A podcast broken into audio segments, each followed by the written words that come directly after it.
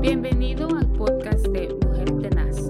Gracias por tomarte tu tiempo de escuchar nuestro corto mensaje del día. Qué bendición estar una vez más con ustedes compartiendo la palabra del Señor.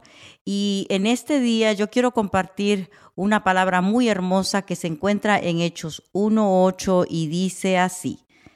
Pero recibiréis poder cuando haya venido sobre vosotros el Espíritu Santo y me seréis testigos en Jerusalén, en toda Judea, en Samaria y hasta lo último de la tierra.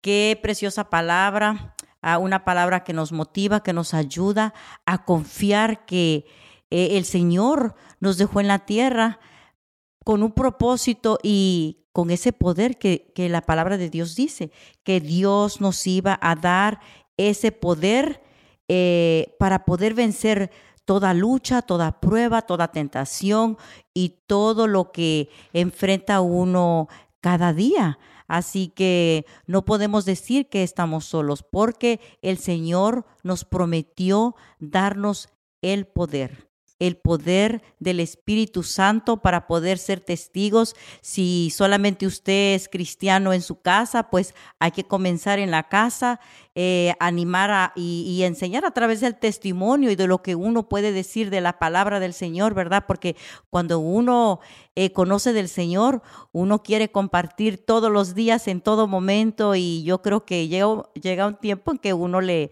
pues hasta le cae mal a la gente, ¿verdad? Con la que uno vive, porque uno no habla de otra cosa, solamente de lo que el Señor nos pone cada día en el corazón y llegamos a estar tan enamorados de, de su palabra, de Él.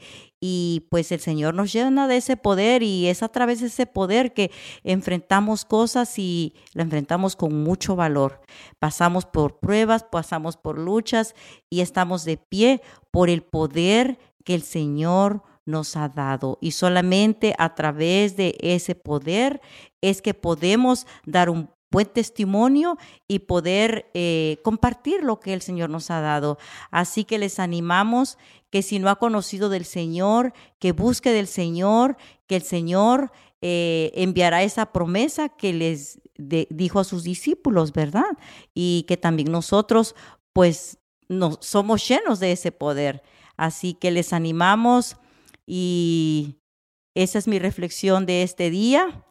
Que Dios les bendiga y si el Señor no ha llegado, hasta la próxima semana. Que Dios les bendiga. Bendiciones.